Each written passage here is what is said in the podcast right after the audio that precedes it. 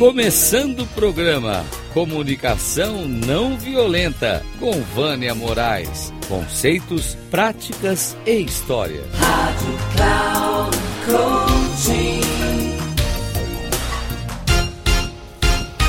Olá, ouvintes da Rádio Cloud Coaching. Sou Vânia Moraes Troiano, mentora, facilitadora de comunicação não violenta, segurança psicológica e resiliência científica para times de alta performance, co-criando na construção de organizações mais seguras psicologicamente. Meu propósito é despertar o gigante adormecido que existe em você e na sua equipe.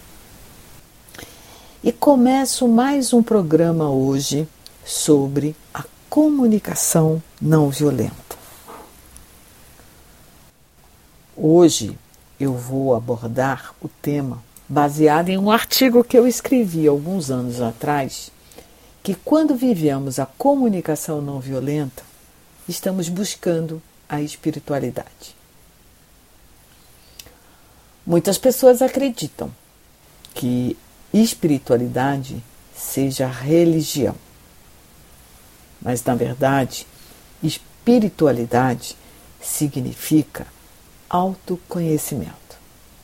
Então, quando estamos buscando o autoconhecimento, nós estamos também buscando a nossa espiritualidade.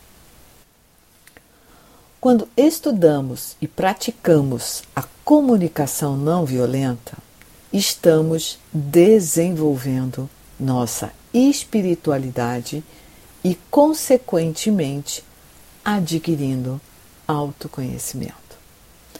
Pois estamos na busca da nossa essência, do nosso self.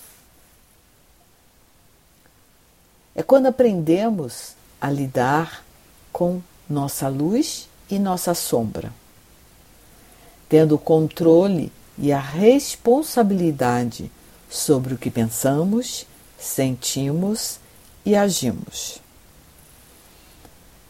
É quando conseguimos olhar para o outro com uma lente diferente da que tínhamos e podemos aceitá-los como são abrindo espaço para reaprender a aprender, ressignificar, crescer e evoluir.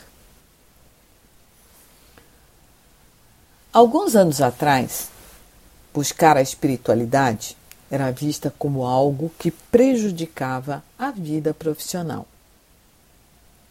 Assim como identificar, nomear, acolher e aceitar os sentimentos no mundo corporativo.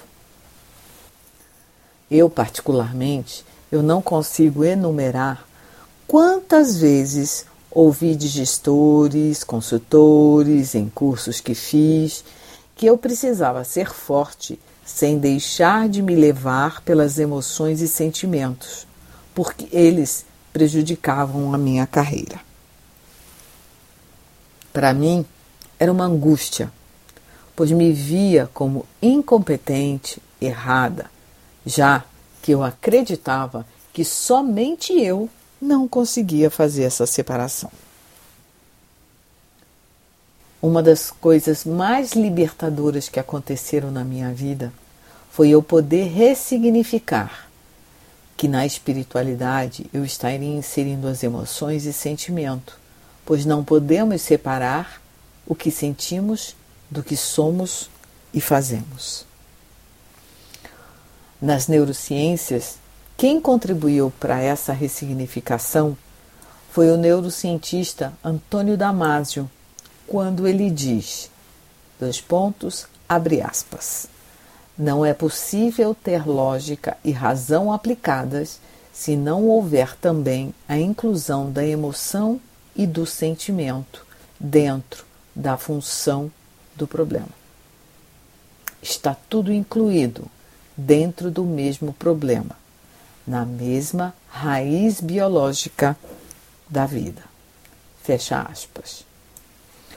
Rossandro Klinger, Klinger fala. Quando temos de 20 a 30 anos, damos ouvido para o que os outros pensam de nós. E dessa forma, costumamos ser mais infelizes. E quando entramos na casa dos 50, tendo amadurecido, não damos mais créditos para nos ficar comparando e acreditando, e acreditando que temos que ser como os outros acham. Esse amadurecimento se dá porque a cada etapa buscamos o autoconhecimento e chega um momento que você aprende tanto sobre si mesmo que retira do seu vocabulário que você não tem que nada e sim passa a fazer escolhas, pois ninguém nos obriga a nada. Como disse, não temos que nada, nem aos 20, aos 30, aos 40 ou aos 50. Não precisamos chegar nessa idade para sermos felizes e aprender que poderia ser diferente.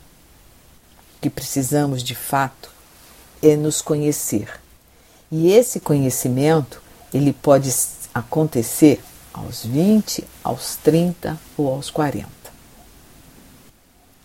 Saber quem somos, o que sentimos, o que é importante para nós, qual o sentido de nossas vidas, respeitar o outro na sua diversidade e pensamento, ter a clareza de que só mudamos a nós mesmos, que ninguém é responsável ou a causa pelo que sentimos, e sim apenas o estímulo e que somos nós que escolhemos o rumo que seguiremos, o que sentir e o que fazer com os nossos sentimentos é de extrema importância. A espiritualidade e o autoconhecimento é o caminho para a libertação das angústias, ansiedades e amarras que colocamos diante de nós mesmos. Não existe outro caminho a não ser dentro de nós para essa tão sonhada felicidade e que nada tem a ver com dinheiro, sucesso ou qualquer outra coisa material. Problemas vamos ter sempre, seja ela ou ele de ordem pessoal ou profissional. O como vamos lidar com as situações adversas, estresse elevado ou caos vai depender de termos a clareza de quem somos, quais as áreas da vida serão importantes ressignificar para mitigar as perdas, os ganhos, os riscos e que tudo o que nos acontece tem uma razão de ser, porque nada é por acaso. Não estamos aqui neste mundo de férias, estamos aqui para desenvolver nosso autoconhecimento, para aprender, errar, desaprender, remodelar, ressignificar crenças rígidas, sermos pacientes, perceber que o julgamento, a crítica, a avaliação que fazemos do outro, na verdade, estamos fazendo de nós mesmos. O objetivo é que aprendamos a desenvolver a autoempatia, a autocompaixão e o autocuidado, para aí podermos nos permitir a ter a abertura para perceber que temos os mesmos defeitos do outro e que, na verdade, ele é apenas o nosso espelho. A comunicação não violenta e a espiritualidade nos levam para um caminho com mais empatia, amor, necessidades, valores sustentáveis, flexibilidade, adaptabilidade, entender e acolher nossos sentimentos. Saber que as necessidades que eu e o outro desejamos atender, como confiança, senso de pertencimento, justiças, Justiça, forças e gratidão são exatamente as mesmas. Porque as nossas necessidades e valores são universais. Com o autoconhecimento, é possível abrir espaço e se, se permitir incluir tudo que é seu tudo que você sente e precisa dentro de si mesmo para dar a clareza de qual o melhor caminho seguir.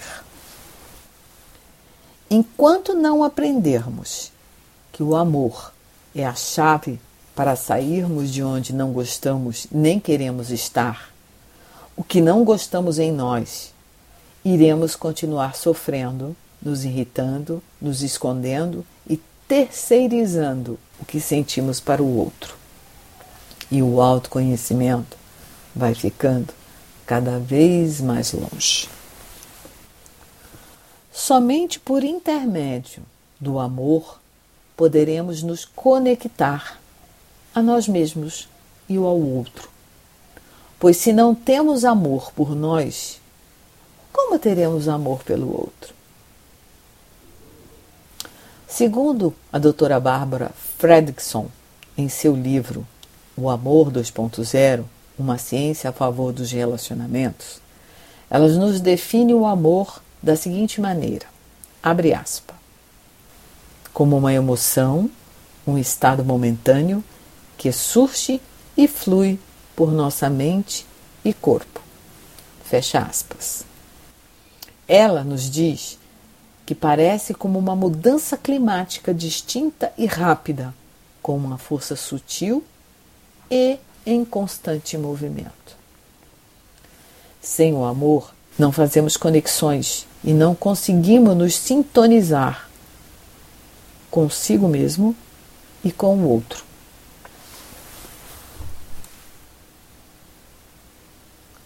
Quando nos abrimos ao autoconhecimento, nos permitimos abrir a porta para o amor.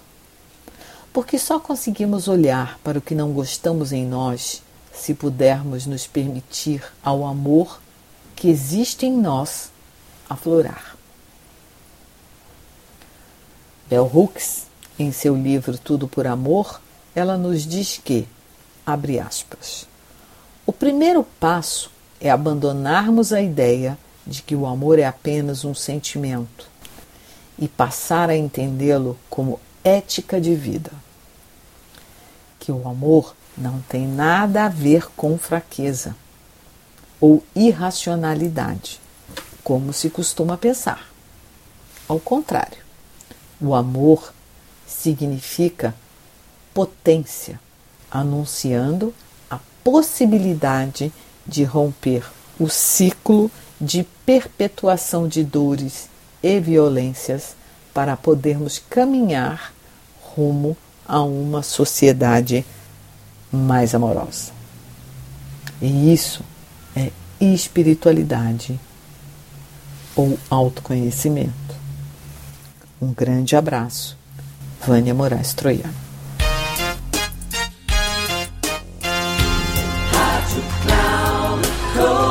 Chegamos ao fim de mais um Comunicação Não Violenta com Vânia Moraes. Conceitos, práticas e histórias. Rádio Cloud Coaching.